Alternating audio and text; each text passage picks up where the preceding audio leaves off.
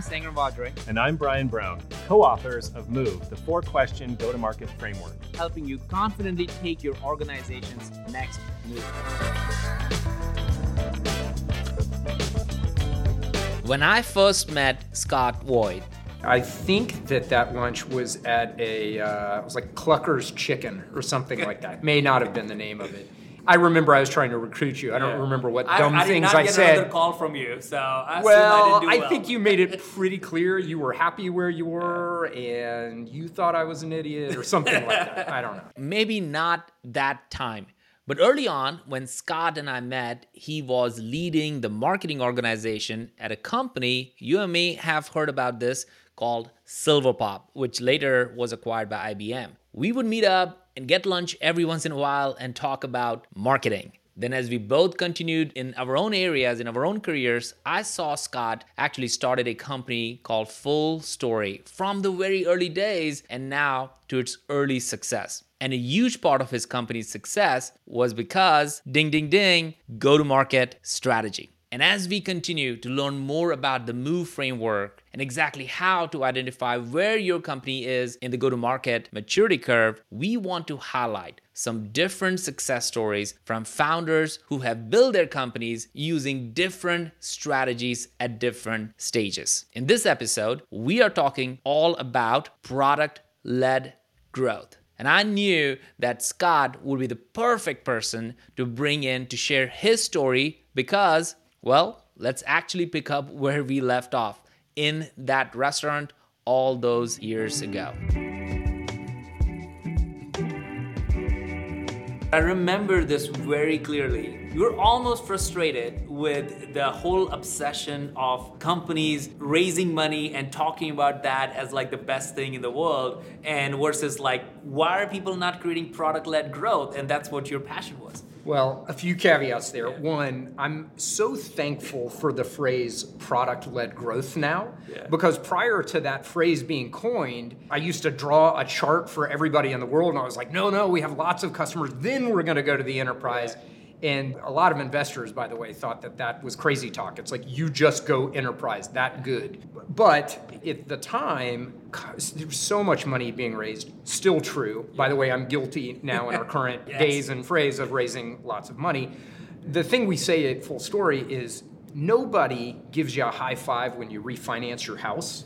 You know, it's like that's a financing event. Congratulations, you still have a house. And so I think we try to say the same thing about funding events for the company. It's like get excited when we close a huge customer. Yeah. Get excited when we launch a new marketing campaign or we hire somebody that's great yeah. or somebody gets toasted internally for doing something great within the company. Yeah. Don't get excited because you did a financing event for the company. That will happen if it needs to happen. Right. Was that the rant? That I, probably I, have ramped ranted that a long time. I think that was like you know almost pre you raising any fund, and I remember that walking out really, um, quite frankly, impressed with the fact that that didn't impress you. That like people raising, or even the conversation around like oh how much you have raised. Like you're like let's talk about how many customers you have. For sure. Let's talk about you know all those things. So where did that come from? How did the product led obsession for you? Where did that start? It is a great question. You know, honestly, my co founders at FullStory, Bruce and Joel, were and are brilliant computer scientists. And they always believed the best products will win. And if you just build it good enough, and it is so self evident that anybody can come into this product and it will shower obvious value to them, that is the formula for success. And if you put your product first, it forces your really your company to think about how do we design for the user how do we make sure we're delivering value and how do we not just throw people at problems? Because people are wonderful but they're also very expensive. And in the earliest days of a company when you don't have a lot of money you're just trying to get that strongest signal that the product you've put into the world is one that people want to work with. And if they're sending you that signal, then you can layer on marketing and then you can layer on salespeople where needed. I don't know, it just feels like the right thing to do. Like, let's flip it around and look the other way. If you're a company that, by the way, there's nuance to everything I'm sure. saying here, yep. but if you're a company that serves the enterprise, And the first customer you close is a $10 million a year customer. You're building to serve that one customer. You're building to serve that one customer. Like every feature is going to be guided by that one customer. And it may or may not translate to the second customer right. that you want. It's also true that you can throw a lot of people at the problem pretty early on if you've got $10 million of revenue coming through the door. You can configure this and you can wire that and you can service over with professional services and you start to lose the essence of what the product is, perhaps. And then, so as you try to scale the business out to additional customers, you have to recreate all those things. Oh, the services team has got to come in. And oh, we've got to have Bob wire this computer to that computer and write the interface to make it work. The product led approach just gives you so much scale, maybe not out of the gate, but yeah. over time take me back to the time where full story idea came about. You met your co-founder. Go go back to that time and then also walk through the timeline up to how many because you also tried to get salespeople in and and tried to work that model up and, and you went back yeah, yeah. into it and say well you know what? No no no. We need to go product product led first.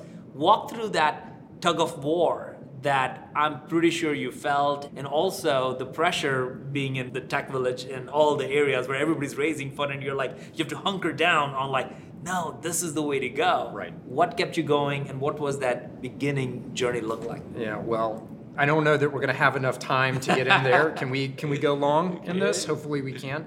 I talk about the founding story of FullStory. Actually, goes way back to 2004, 2005 where Bruce and Joel and I met each other. And very long story short, we were working together when the company that Bruce and Joel had founded hit Google's radar and they came in and acquired that little three person entity. And you know the way I tell the story is I did not ever work a day for Google. I went over and worked with Bill Nussey and fought in the email wars. Bruce and Joel built out that office but there was such good chemistry amongst the three of us that we would get together and kind of say, do we want to do this again? And we, we'd have those conversations once a month, once a quarter for years. And it's so seven years later, when we all kind of worked up the courage to quit our day jobs yeah. and start what would eventually become FullStory. Mm-hmm. So the reality is, we had no idea what we were doing. You just uh, wanted to work together. We wanted to work together. Yeah. I had some early ideas based on some problems, some pain I had felt at Silverpop running a marketing organization that there may be a hole for a product shaped to do this thing. So we started building this first product. It was called Homebase. It had nothing to do with FullStory. We launched it into the world and we were getting we were getting customers. We weren't getting clear signals on what the customers were doing in the product we repurposed some marketing technology, Google Analytics, we tried to shove that into the product to give us insight into what our customers were doing. And we didn't really like that tool. So that was something that started the gears spinning about, well, we're having a problem as it pertains to being a product team trying to understand product interaction. So there was that. Here's the important break in the action. That product had not really fit into the market yet. Like we were building something based on something Scott thought might to, yeah. be a good idea. Founder led. Seemed like a good idea at the time. We went to try to raise money. So maybe when I was sitting having coffee with you saying raising money is overrated, it's because we were not successful at raising money. you were pissed off. Oh my gosh. You know, it just dejected is probably yeah. a better phrase. So we kept meeting with these investors, yeah. and they would, in essence, say, look, there's a hole in the market here, yes, but the way you're going about it may or may not be the right way. And we were suffering from founder happy ears. We were kind of like, they don't get it. Yeah. They don't understand. Like, yeah. we've got a vision for this thing. Meanwhile, we all were awake in the middle of the night, staring at the ceiling, thinking about what can we build into the product to make it something that people really do. So, product's not doing great in the market, venture funding not coming, not finding us the way that we thought it would. And then we had this pain of what are people doing in our product? How do we make it better? And so there would, you know, if you remade the movie of FullStory, there's not that scene in the kitchen where all of somebody's like, aha, that's it, that's the FullStory idea. Never happened. It was just this kind of iteration. What if we captured data? In a different way than what all these other people would do. Ugh, that'd be really hard to capture data by default, everything, and index it. Joel is brilliant. He was like, all right. And so he kind of snuck off for a couple of days and came back and it's like, what if we did it this way? Yeah. Well, gosh, wouldn't it be cool if we could hit play and actually see what the users were doing? And it's like, hmm, boy, that'd be really hard. You almost want to hear those, that would be really hard because that's where you get the invention Yes. aspect of it. That's where you start to be able to build some technical moat around what you're trying to do out there. And so over the course of many weeks, we built a very basic, broken version of what would eventually be FullStory. But we had learned a lesson this time. Rather than call pivot and run into the market with this new thing, we showed it to some people.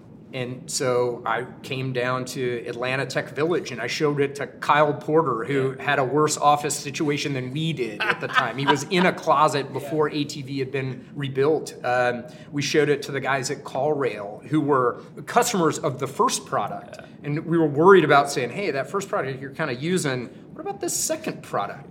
And anyway, we showed it to five or 10 people, and every one of them said, that's cool. But we didn't stop there. We were like, it's not just cool. Will you pay for it? Mm. Because we're about to ship it. We weren't quite about to ship it. Will you pay for it? Mm. And with each meeting, they would say, yeah, we'll pay for it. Great. Would you pay $100 a month for it? Yeah. Oh, yeah, absolutely. Pay $100 a month. And then the next meeting, it'd be like, would you pay $200. $200 a month for it? And, and it was that commitment of price with this problem set and a little bit of invention that led us down the path to, Yeah. to FullStory. so many themes I here know, that I I, wanted to kind of bring. I want to figure out and bring some of them. One, you talked about invention, Yes.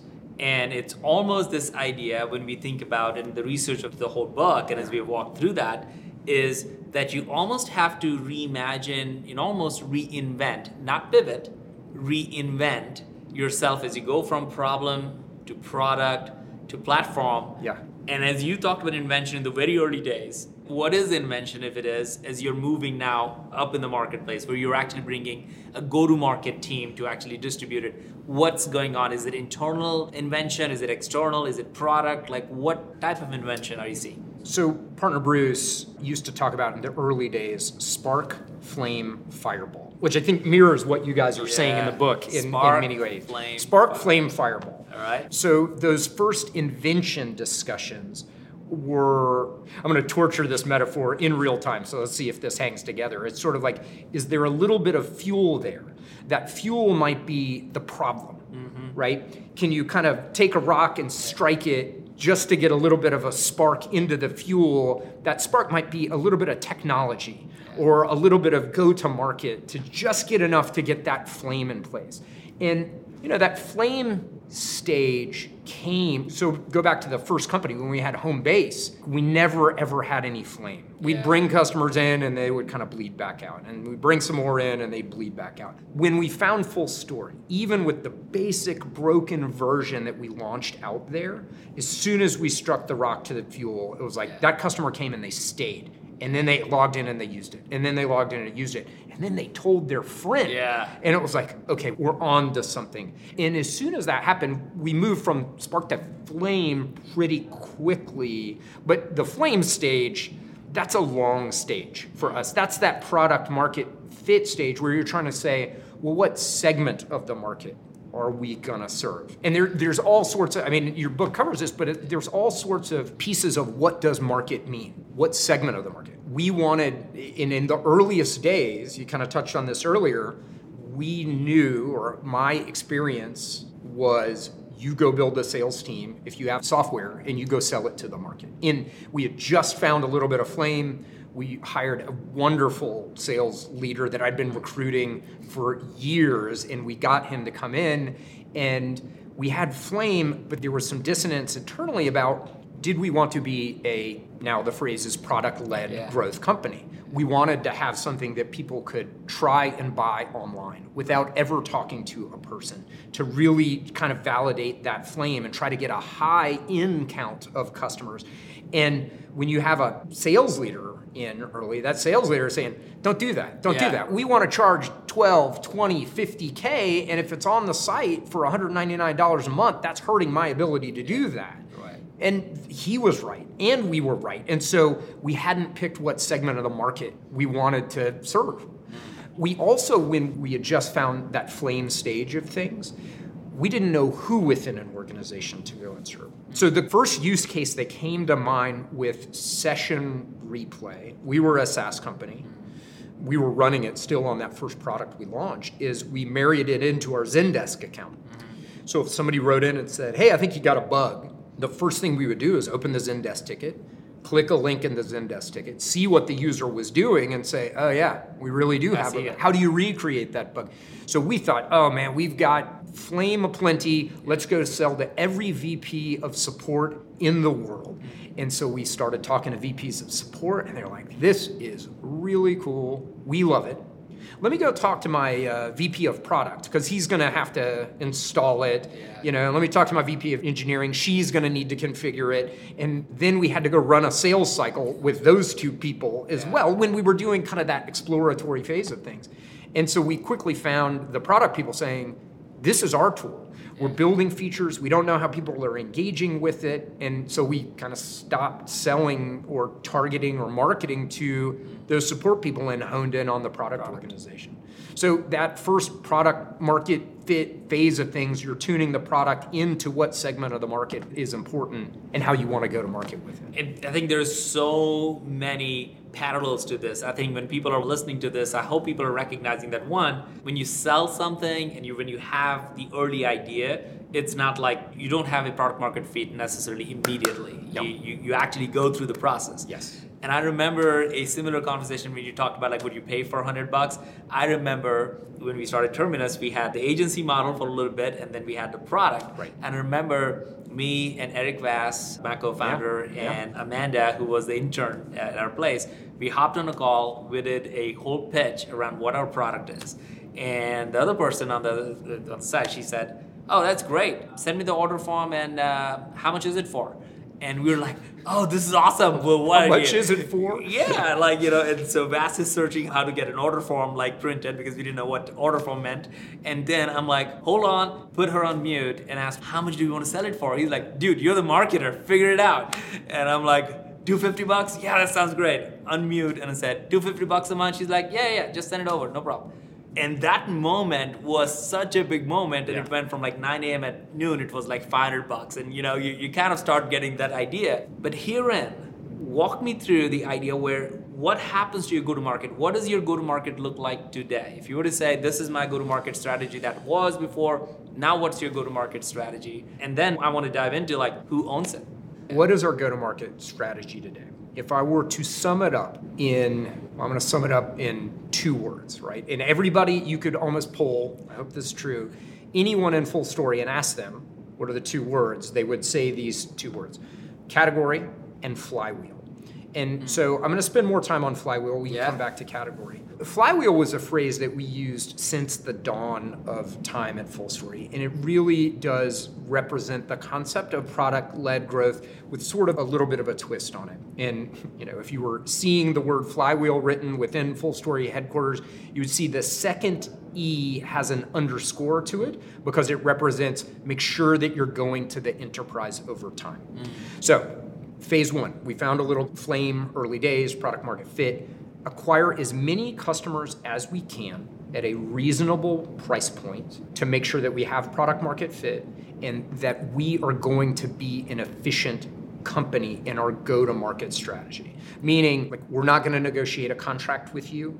We're not going to let you talk to a salesperson. We're going to have a great user experience in the product so we don't have to have a lot of support people manning things. We're going to write great help. All of those things in the earliest phase were really important. And then you start to, if you get that right, have your customers change jobs and bring you into a little bit bigger of an opportunity.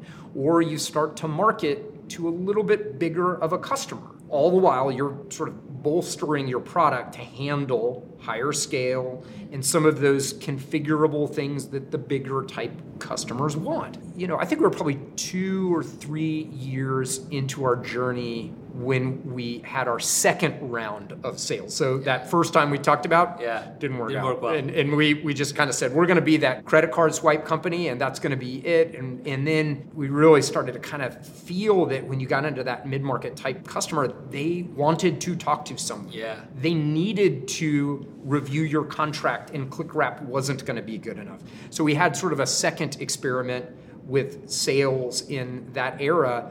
And this was true for us. I don't know how many other companies it's true for.